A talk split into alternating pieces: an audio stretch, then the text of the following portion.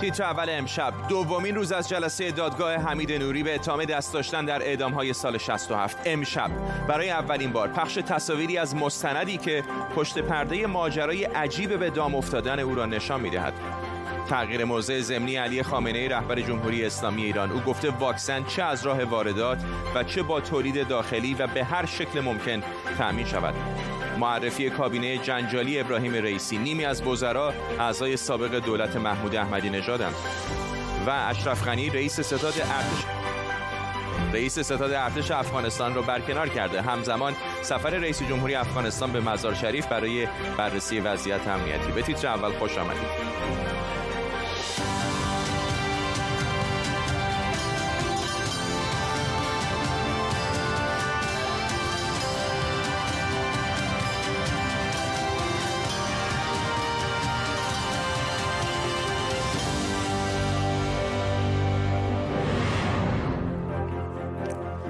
سلام به شما. دومین جلسه دادگاه حمید نوری به اتهام دست داشتن در کشتار زندانیان سیاسی سال 67 در استکهلم سوئد برگزار شده. در این جلسه دادستان پرونده گفته اکثر زندانیان سیاسی در آمفیتئاتر زندان گوهردشت بعد از یک بازجویی کوتاه توسط کمیته مرگ به دار آویخته می شدن. در این جلسه دادستان پیامک های تلفن همراه حمید نوری رو هم بررسی کرده.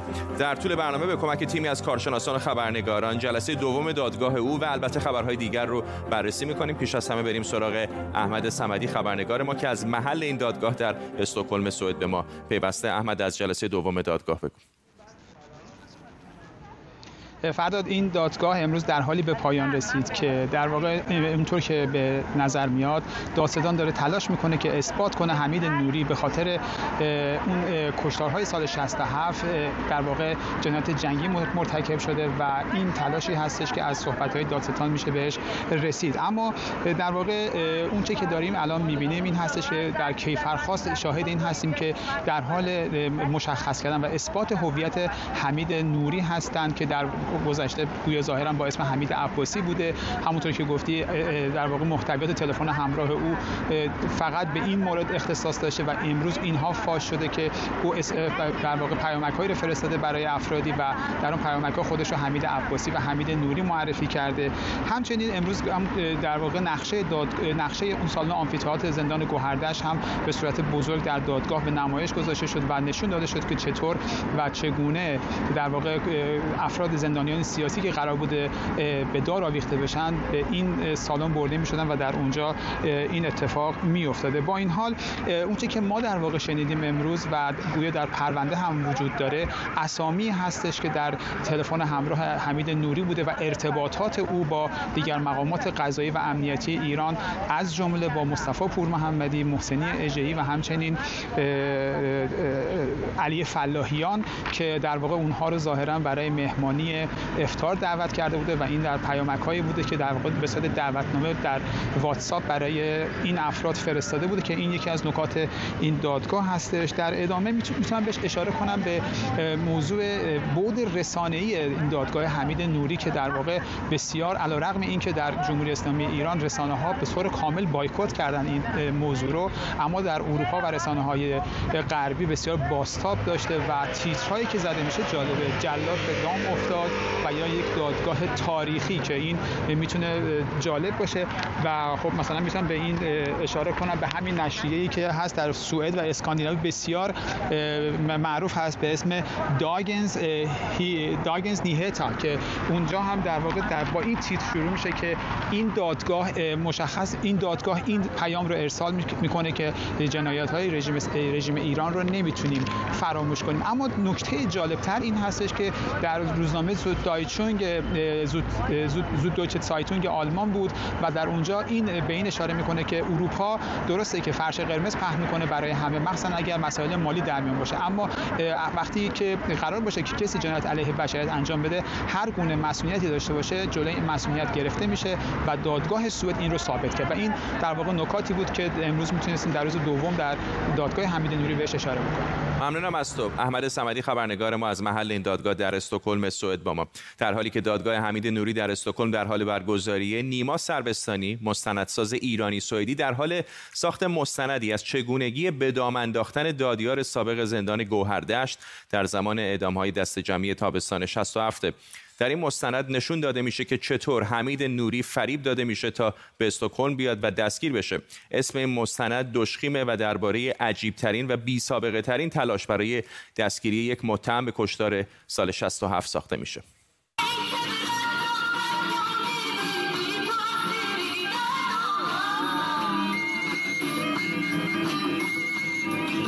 یه چیزی فقط می‌تونه ذهن اون رو پریشون کنه. سه دختره و مشروب و اون بخش مغزش. اون مختل میشه. خونش با من خب می‌دونم. دیگه بر نمیگرده اینجا. باشه بر نگرده خب. می‌تونیم اینو اینو اینجوریش کنیم که بر نگرده بر خب. نمیگرده اون از اونجا برمیگرده ایران. خب. این هم بگیر همون در 15 روزه دیگه سه روزه چهار روزه پنج روزه. چون من تهران کار دارم زیاد نمی‌تونم. دوست دارم. این یه بار میاد بار آخره.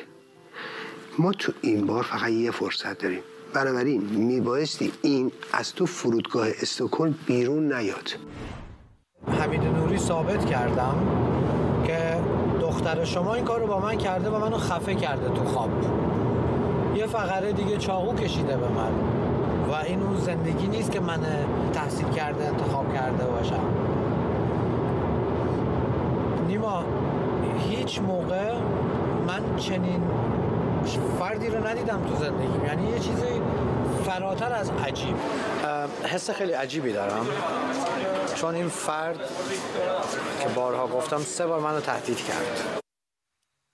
خود نیما سروستانی که مستند رو داره تهیه می‌کنه از استکهلم سوئد با ماست آقای سروستانی تصاویری که منتشر کردین بخشی از مستند شماست که در واقع دریچه بی بدیل به ما میده بر آنچه که گذشت تا آقای حمید نوری دستگیر بشه.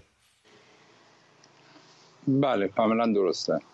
در واقع دستگیری همین این که برنامه ای که برای به انداختنش ریخته شد یه برنامه خیلی پیچیده ای بود در واقع. برنامه بود که می‌تونست به خیلی راحت هم می‌تونست لو بره و و ما نگران این بودیم. به همین دلیل در واقع خیلی برنامه‌ریزی دقیق انجام گرفت توسط دوستمون ایرج مستاقی و همچنین هرش که در واقع داماد دخترخوانده نوری بودش. یکم بیشتر توضیح می‌دید که این مستند چه چیزهایی رو افشا می‌کنه که پیش از این نمی‌دونستیم. بله این مستند طبیعتا چیزهایی رو افشا می‌کنه که به این دلیل که خب اولین باری که آقای مستاقی به من زنگ زد و سوال کرد که آیا یک وکیل به صورت زبردست رو خوب می‌شناسی که از اون موقع شروع شد در واقع پروسه پروسه ای که حمید نوری باید به تله میافتاد.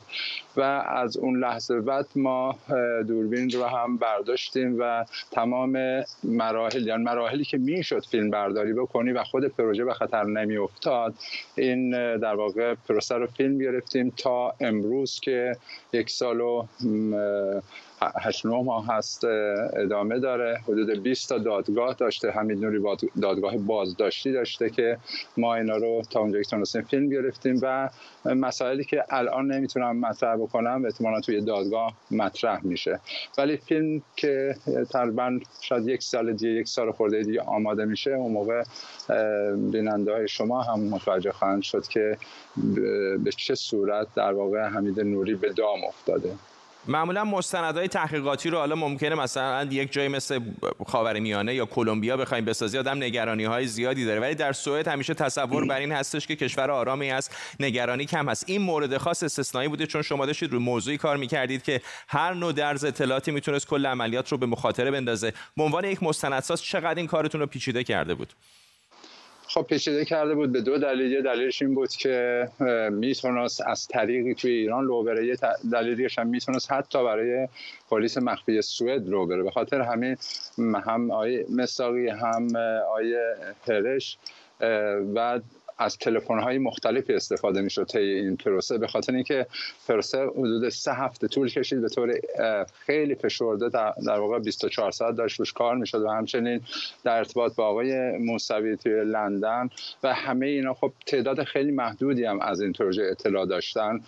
به همین دلیل ما موفق شدیم. در واقع این تیم موفق شد که مخفی نگه داره. تمام عملیات رو تا روزی که حمید نوری توی فرودگاه استکهلم زمین میشینه و دستگیر میشه. و ما دستگیریش هم 99 درصد مطمئن بودیم. ولی خود کماکان یک درصد هم شانسی بود که وقتی اتفاق نیفته. به جای لو رفته باشه برنامه ما.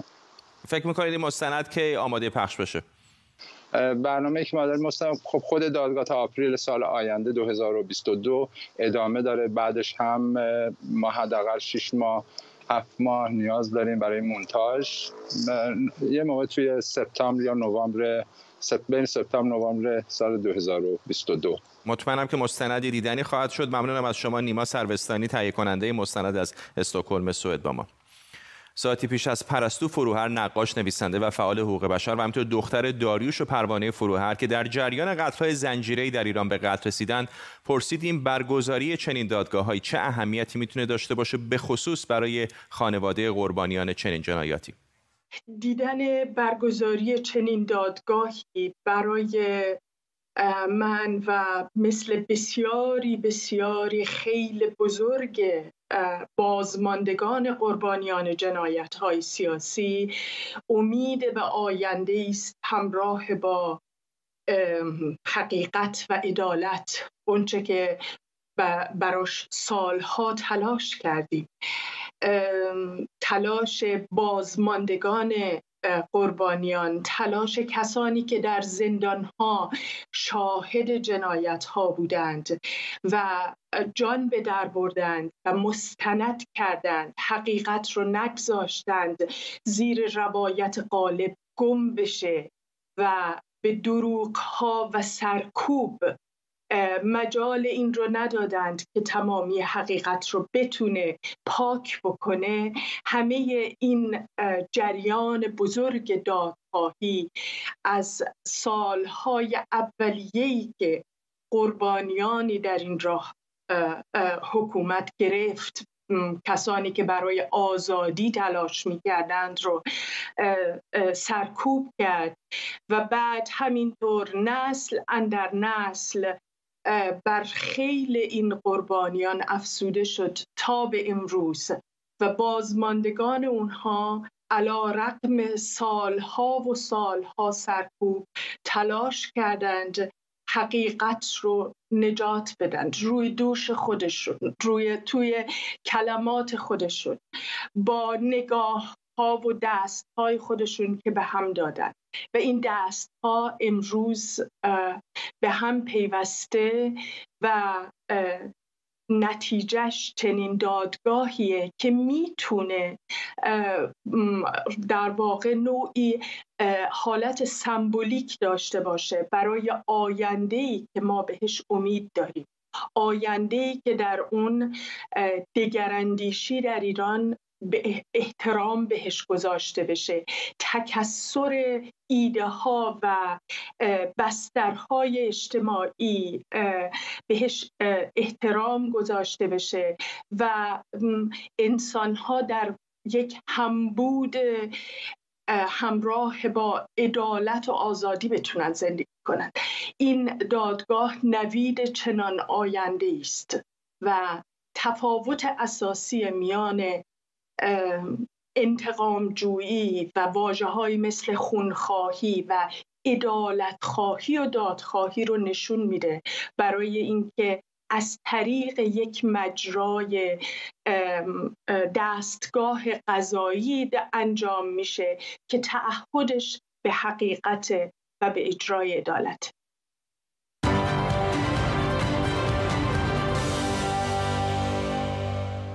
بنابر آمار رسمی وزارت بهداشت ایران فقط در 24 ساعت گذشته 536 بیمار جانشون را از دست دادن و بیش از 42 هزار بیمار جدید هم شناسایی شدند. عبدالرضا رحمانی فضلی وزیر کشور هم اعلام کرده که برگزاری مراسم عزاداری در اماکن سربسته از امشب ممنوعه. برگزاری عزاداری های محرم در چنین شرایطی و بدون رعایت پروتکل های بهداشتی واکنش های زیادی رو به همراه داشته.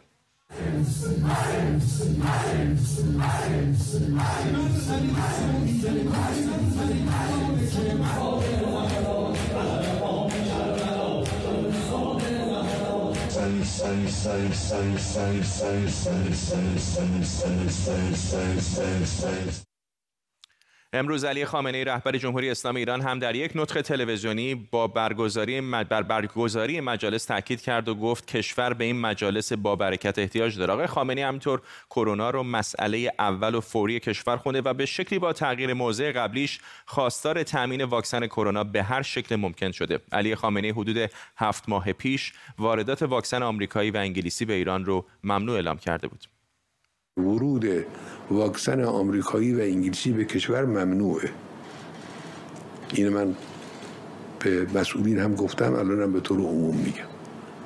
اگر آمریکایی ها توانسته بودن واکسن تولید کنن این افتضاح کرونایی در کشور خودشون پیش نمی آمد به حال هم برای واردات هم برای تولید داخلی باید تلاش مضاعف بشود و بتوانند واکسن رو هر جور که ممکنه برای همه مردم برسونن میلیون ها واکسن بایستی در اختیار قرار بگیر بیماری کرونا امروز به نظر من مسئله اول کشوره. علی اکبر موسوی خوینی نماینده پیشین مجلس ایران از ایالت میلند با مساق موسوی خوینی عیانتر از این تناقض رو نمیشه دید در حرفای رهبر ایران. عملا داره میگه که حرفی که زدم اشتباه بوده. بله من سلام عرض می‌کنم ابتدا به شما و بینندگان گرامی و همطور عرض تسلیت به جانباختگان گرامی و واقعا باید تقدیر بکنیم از کادر درمان واقعا خستن این ایام طولانی که با کرونا دارن مبارزه می‌کنم کادر پرستاری پزشکی و بهداشت. ارزم بود شما که من فکر کنم در رغم این این یک گام به جلو هست که امروز صحبت ایشون شامل ممنوعیت سریحی که هفت ماه قبل داشت. در, در اون جملات وجود نداشت. حتی گفته بودن که در واقع به هر شکل ممکن. اما یه نکته رو باید توجه بکنیم و ما باید منتظر ساعات آینده باشیم ببینیم که منظور ایشون چی هست. چون همین دیروز بود که سخنگوی سازمان دارو غذا آقای دکتر کیان جهانپور اعلام کردن بر اساس دستور قبل یعنی قبل از صحبت رهبری بوده البته که من ای من عینا دارم می‌خونم از روی توییتشون منعی برای واردات انواع واکسن کرونا مورد تایید WHO یا سازمان دارو غذا از جمله آسترازنیکا، مادرنا و فایزر. داخل پرانتز با قید این کلمه. غیر از تولیدی آمریکا و بریتانیا وجود نداشته و ندارد. خب در مورد آسترازنیکا گفتنی همه محقق شده و در مورد سایر واکسن ها نیز کماکان تلاش برای خریداری از منابع مورد تایید ادامه دارد. خب اون کلمه غیر از تولیدی آمریکا و بریتانیا در واقع مشکل اصلی در اونجا بوده. واقعیتش خیلی خیلی دردسر درست کرده برای کسایی که تو این زمینه می‌خوان کمک بکنن. سازمان بهداشت جهانی دولت های کشورهایی که دارن تولید می‌کنن که می‌خواستن و فعالین تو این عرصه رو. یا سازمان نظام پزشکی ایران که تلاش زیادی تو این زمینه انجام داد. ولی نهایتا منجر به این شد که ما تونستیم حمایت بکنیم از ورود واکسن های که در خارج از انگلیس تولید میشه. که خب تعدادش خیلی محدوده. می‌دونید در مثلا کره جنوبی و اخیرا در ژاپن اینها بوده. و در ارتباط با امریکا که اساسا خیلی خیلی محدود تره ولی عمدتا می‌دونیم که سرمایه‌گذاری اساسی که برای واکسن های امریکا یعنی فایزر و مدرنا و جانسون جانسون که صورت گرفته از طرف دولت امریکا عمدتا امریکاست. بنابراین منتظر هستیم آقای جهانپور و وزارت بهداشت بر اساس صحبت های امروز رهبری که یک گام به جلو بوده این روند رو تصحیح بکنن و از کل تولیدات در امریکا و بریتانیا امکان ورود سریع واکسن داشته باشیم. این جمله توجه به این نکته توجه داشته باشیم. حتی امروز هم اگه دستور بدن زمان می‌بره. یک برنامه‌ریزی می‌خواد برای اینکه واکسن ها برسه به دست مردم. من امیدوارم که این اتفاق به خاطر ماه محرم به این ایام واقعا رخ بده و ما بتونیم روند رو به سرعت به سمت کاهشی با کمک کادر پزشکی در ایران ببریم انشالله آقای مستوی خوینی حالا فارغ از اینکه منظور ایشون به شمول واکسن های بریتانیا یا آمریکایی بوده یا نه ولی میشه قاطعانه کم و بیش گفت که اظهار نظر پیشین ایشون تا اینجای کار باعث مرگ تعداد زیادی شده. اینطور نیست؟ بدون تردید. ببینید حتی رهبر کره شمالی هم که می‌دونیم در حال شرایط اون کشور و رهبریش چجوری است حتی ایشون همچنین دستور ممنوعیت رو من تعجب می‌کنم صادر نکردن. هیچ جای کره زمین هیچ رهبری من تا حالا ندیدم نشنیدم شخصا که در تو واکسن چنین حرفی رو بزن چون خیلی خطرناک بوده. و مضاف بر اون واکسن فایزر مثال اساسا سازندش یک فرد ترک مسلمانه که اهل شهروند آلمان شرکت بایونتکه. که بعد با شراکت کرده با فایزر امریکا و خود این فرد جایزه مصطفی گرفته به خاطر همین نوآوریاش در ایران. اونم توسط کی؟ وزیر بهداشت. که در واقع مشاور بهداشت آقای خامنه‌ای یعنی آقای دکتر مرندی در ایران. و واقعا تعجبه. و اینکه گفته بشه از تولید اون خود اون کشور نباشه تولید یعنی با همون برند در خارج از ایران باشه این مدار واقعیتش خیلی به ما میخندن. اما ما تمام تلاشمون می‌کنیم که می‌دونم ایرانیان زیادی تو این زمینه زحمت کشیدن کمک کردن. امیدوارم بازم تلاششون رو ادامه بدن. امیدوارم در ایران هم یه مقدار انعطاف بیشتر بشه و ما بتونیم مرحله رو پشت سر بزنیم روند رو به کاهش بذاره. خیلی ممنونم ممنونم علی اکبر موسوی خوینی نماینده پیشین مجلس ایران از ایالت مریلند با ما. سخنگوی هیئت رئیسه مجلس شورای اسلامی ایران نظام الدین موسوی گفته که نامه رئیسی به رئیس مجلس برای معرفی 19 وزیر پیشنهادی به مجلس رسیده و جلسات رأی اعتماد بعد از تاسو آشورا برگزار میشه. اغلب وزرای پیشنهادی از کسانی هستند که از نظر سیاسی به رئیسی و دفتر خامنه خیلی نزدیکن مجلس قرار از شنبه به اونها رأی اعتماد بده میانگین سن وزرا حدودا 52 نیم سال گفته شده که و همشون هم مرد هستن. البته رئیسی برخلاف روحانی وعده وزیر زن در کابینش هم نداده بود. احمدی نژاد هم البته نداده بود ولی اولین و تا اینجای کار تنها وزیر زن در جمهوری اسلامی رو در کابینه احمدی نژاد داشتیم. احمد وحیدی که به عنوان وزیر کشور انتخاب شده کسی که عضو مجمع تشخیص مصلحت نظام و حکم جلب بین‌المللیش به اتهام دست داشتن در انفجار مرکز همیاری یهودیان در بونوس آیرس صادر شده. در دولت دوم احمدی نژاد هم وزیر دفاع بود. اسماعیل خطیب وزیر پیشنهادی اطلاعات قبلا رئیس حفاظت اطلاعات قوه قضاییه بوده و قبل از اون هم در دفتر خامنه کار می‌کرد. با توجه به اینکه انتخاب وزرای اطلاعات و کشور با هماهنگی خامنه ای صورت می‌گیره میشه گفت که این دو نفر از دیگران به خامنه ای نزدیکترند وزیر بهداشت رئیسی هم از سپاه پاسداران اومده. بهرام عین که قبلا معاون درمان بهداری کل سپاه پاسداران بود. گفته شده عین اللهی طراح تلاش‌های سپاه پاسداران برای تهیه واکسن از طرفداران واکسن برکت و از مخالفان واردات واکسن های آسترازنیکا و فایزر بوده. آخرین سمت دولتیش هم ریاست دفتر نظارت و ارزیابی وزارت بهداشت بوده. وزیر امور خارجه جدید از تیم قالیباف اومده حسین امیر عبداللهیان که دستیار ویژه رئیس مجلس معاون وزارت خارجه بوده و مدیر کل امور بین الملل مجلس. گفته شده روابط نزدیکی با حزب الله لبنان داره و با قاسم سلیمانی برای اقداماتی که نیاز به هماهنگی دیپلماتیک داشته همکاری می‌کرده. به نظر میاد که اعضای کابینه جدید مثل بدنه حکومت که حالا یک دستر شده خیلی همسو هستند و اغلبشون هم سابقه همکاری با سپاه پاسداران رو داشتن که لیست کاملشون رو اینجا روی دیوار می‌بینید. همکارم مرتزا کازمیان هم اینجا در استودیو با ماست. کم و بیش ترکیبش دست کم نصف شبیه دولت آقای احمدی نژاد و از نظر فکری هم به نظر میاد که خیلی به هم نزدیک هستن. خب از آقای رئیسی با اون سابقه قضایی امنیتی با کارنامه‌ای که سراغ داریم وقتی که از دل انتخابات مهندسی شده نمایشی فرمایشی با هدایت شخص اول نظام با مدیریت اطلاعات سپاه بیت رهبری و شورای نگهبان میشه رئیس جمهور نمیشه جز این کابینه ای رو انتظار داشت. یک کابینه ای که همونطور که اشاره کردی حدود حداقل 5 6 نفر از اونها سابقه سپاه پاسداران دارن در کار کارنامه خودشون.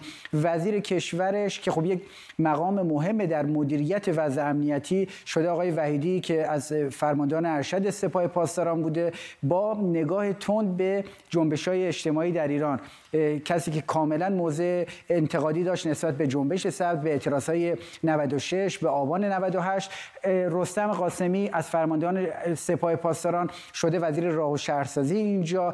زرقامی حتی که سابقه صدا و سیما داره اونم سپاهی بود. حالا شده وزیر میراث فرهنگی و گردشگری. گردشگری و همینطور که حتی وزیر بهداشت و البته امیر عبداللهیان که سابقه در نیروی قدس سپاه پاسداران داره. بجز این ترکیب حالا این رو من اشاره کنم که جدای از این که به نوعی یک همکاری با اطلاعات سپاه یا سپاه پاسداران هست بخش دیگه هم برمیگرده به یک مثلثی که در کنار رهبر جمهوری اسلامی و ستاد اجرایی فرمان امام شکل گرفته. از آقای مخبر که رئیس ستاد اجرایی فرمان امام بوده. حالا شده معاون اول آقای رئیسی و البته جواد اوجی که به عنوان وزیر نفت پیشنهاد شده. اونم در زیر مجموعه ستاد اجرایی فرمان امام حضور داشته تا میرکاظمی که به عنوان معاون رئیس جمهور و رئیس سازمان برنامه بودجه معرفی شده. اونم سابقه سپاهی داره. به نوع یک نوع همدستی بین باندها جریانهای اصلی مسلط در ساختار قدرت جمهوری اسلامی رو شاهدیم که این ترکیب رو شکل دادن. و حتی آقای خطیب رو اشاره کنم که به عنوان وزیر اطلاعات معرفی شده 9 سال سابقه در حفاظت اطلاعات قوه قضاییه داشته و البته در بیت رهبری بوده.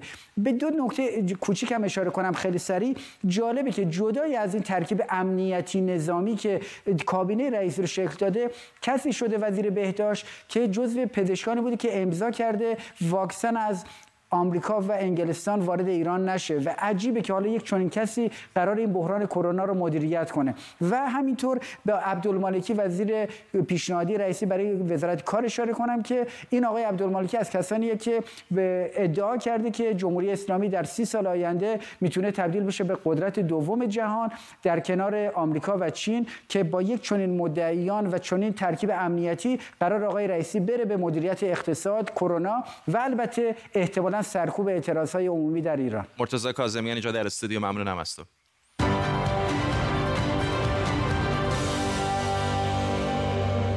بیننده تیتر اول چهارشنبه 20 مرداد 1400 هستید. نگاه دوباره بندازیم به خبرهای مهم امروز. در دومین روز از دادگاه حمید نوری دادیار زندان گوهردشت در دهه 60 به اتهام مشارکت در اعدام چندین هزار زندانی سیاسی در تابستان 67 جزئیاتی از چگونگی اعدام این زندانیان تشریح شد. علی خامنه‌ای رهبر جمهوری اسلامی ایران در آنچه به نظر تغییر موضعی ضمنی میاد گفته کرونا مسئله اول کشور و خواهان تامین واکسن به هر شکل ممکن از جمله واردات واکسن خارجی شده دفتر نخست وزیر اسرائیل اعلام کرده نفتالی بنت در دیدار با ویلیام برنز رئیس سازمان اطلاعات مرکزی آمریکا CIA درباره وضعیت خاورمیانه و به خصوص ایران گفتگو کردند. و با ادامه پیشروی های طالبان در سراسر افغانستان اشرف غنی رئیس جمهوری کشور رئیس ستاد ارتش رو برکنار کرده.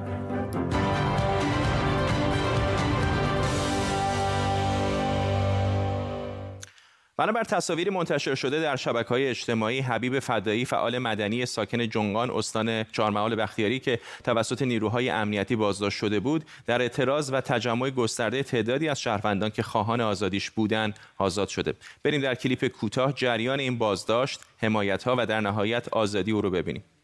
من یک بار یک بار. من همینجا جانم را بر کف دستم نهادم. و به حکومت جمهوری اسلامی نمی‌گوید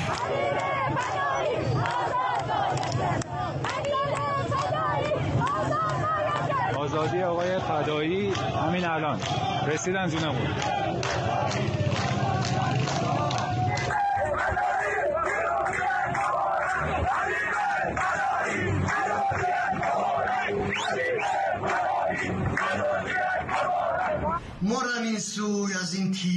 شام سیاه.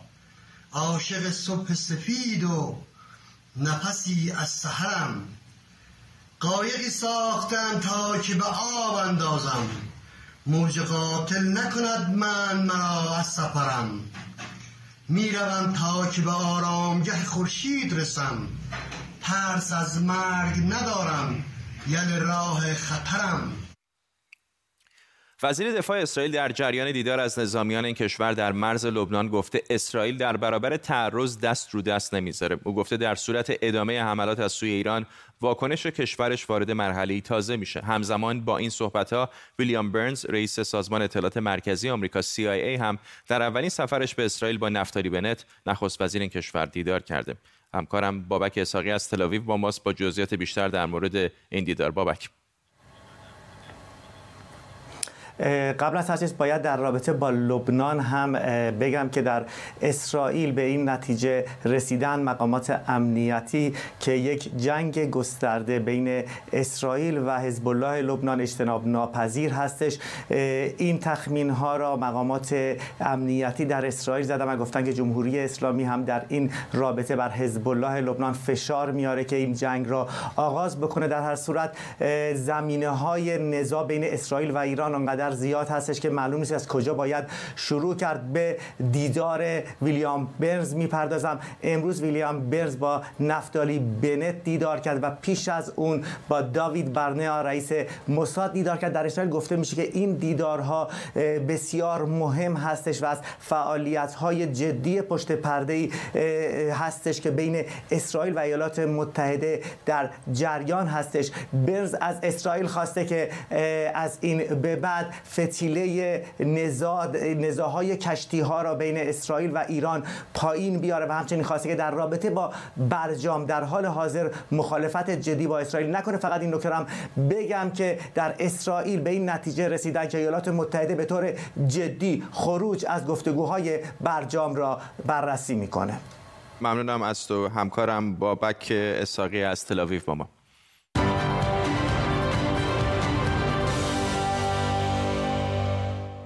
از اسرائیل به افغانستان بریم. در تازه ترین تحولات در این کشور اشرف غنی رئیس جمهوری افغانستان رئیس ستاد ارتش رو برکنار و ولی محمد احمدزی رو به عنوان رئیس جدید این ستاد منصوب کرده. همزمان با این تحولات رئیس جمهوری افغانستان برای بررسی وضعیت امنیتی در شمال کشور به مزار شریف مرکز ولایت بلخ رفته. جو بایدن رئیس جمهوری آمریکا هم گفته هنوز امکان تغییر وضعیت وجود داره و نیروهای امنیتی این کشور باید برای خود و ملتشون بجنگن.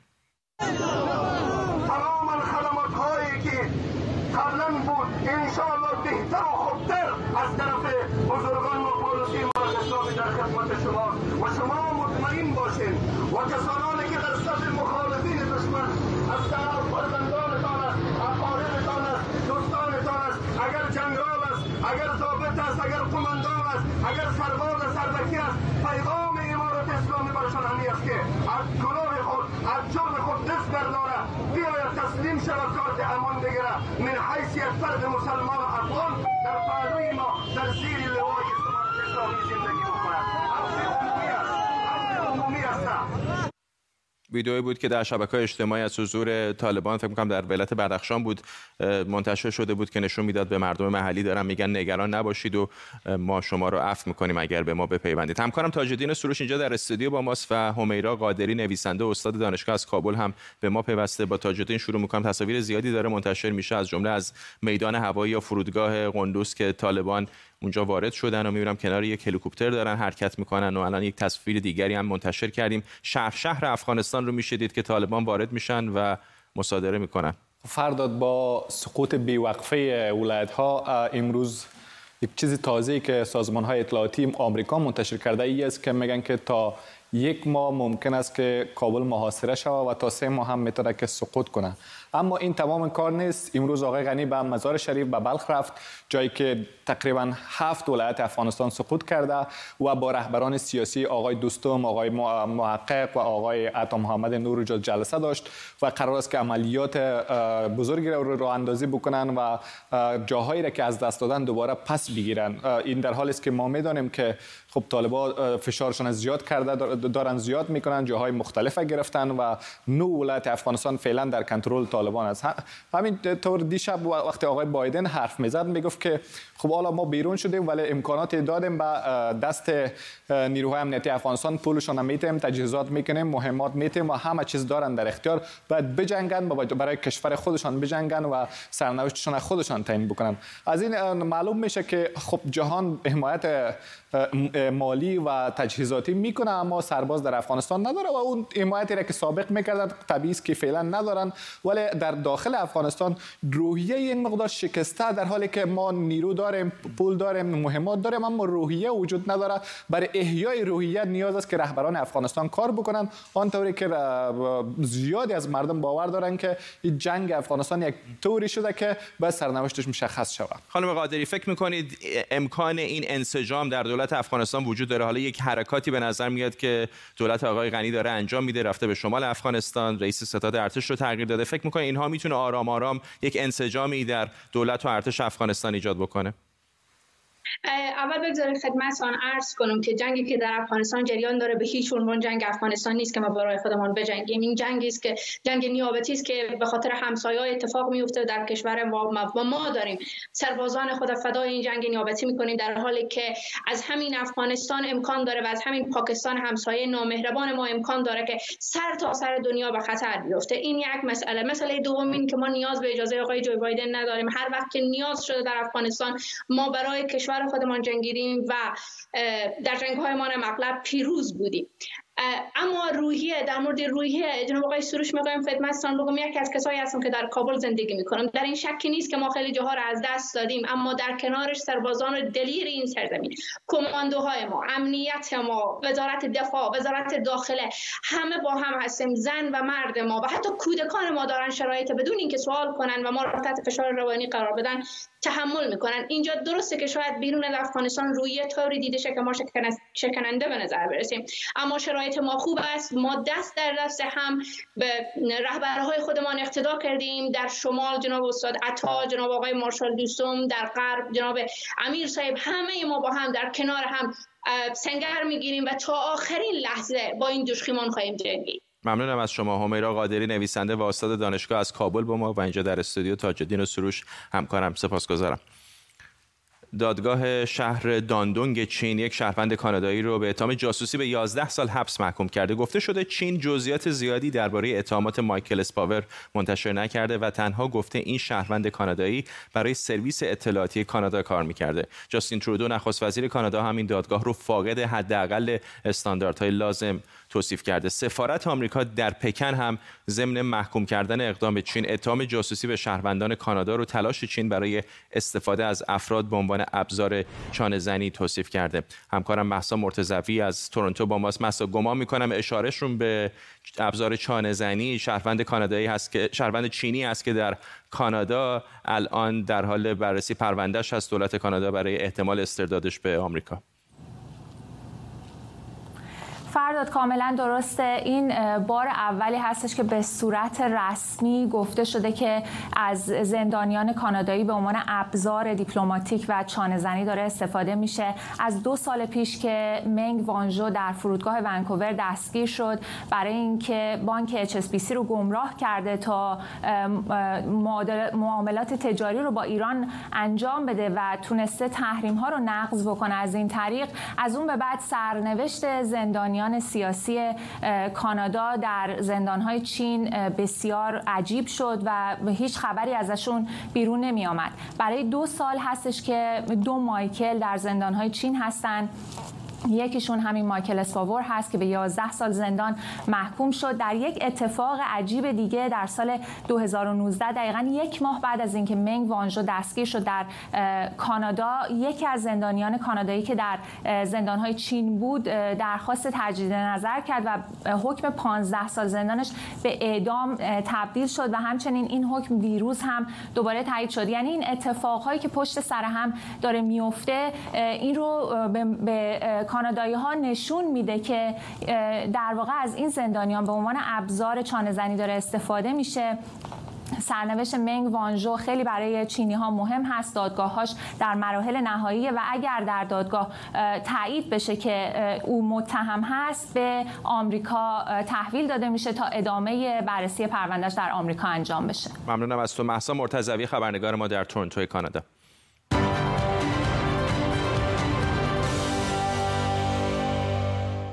ماهرخ جعفری خواهر مهری جعفری در مصاحبه با ایران اینترنشنال در گذشت این کوهنورد رو تایید کرده. مهری جعفری شاعر حقوقدان و فعال حقوق بشر از چهارشنبه 13 مرداد در کوههای تیانشان آسیای میانه مفقود شده بود و به گفته شاهدان به نظر می‌رسه که از ارتفاع 2000 متری سقوط کرده. خانم جعفری کوهنوردی حرفه‌ای بود و قصد صعود به قله پوپدا در قرقیزستان رو داشت. صحبت‌های خواهر مهری جعفری رو بشنویم.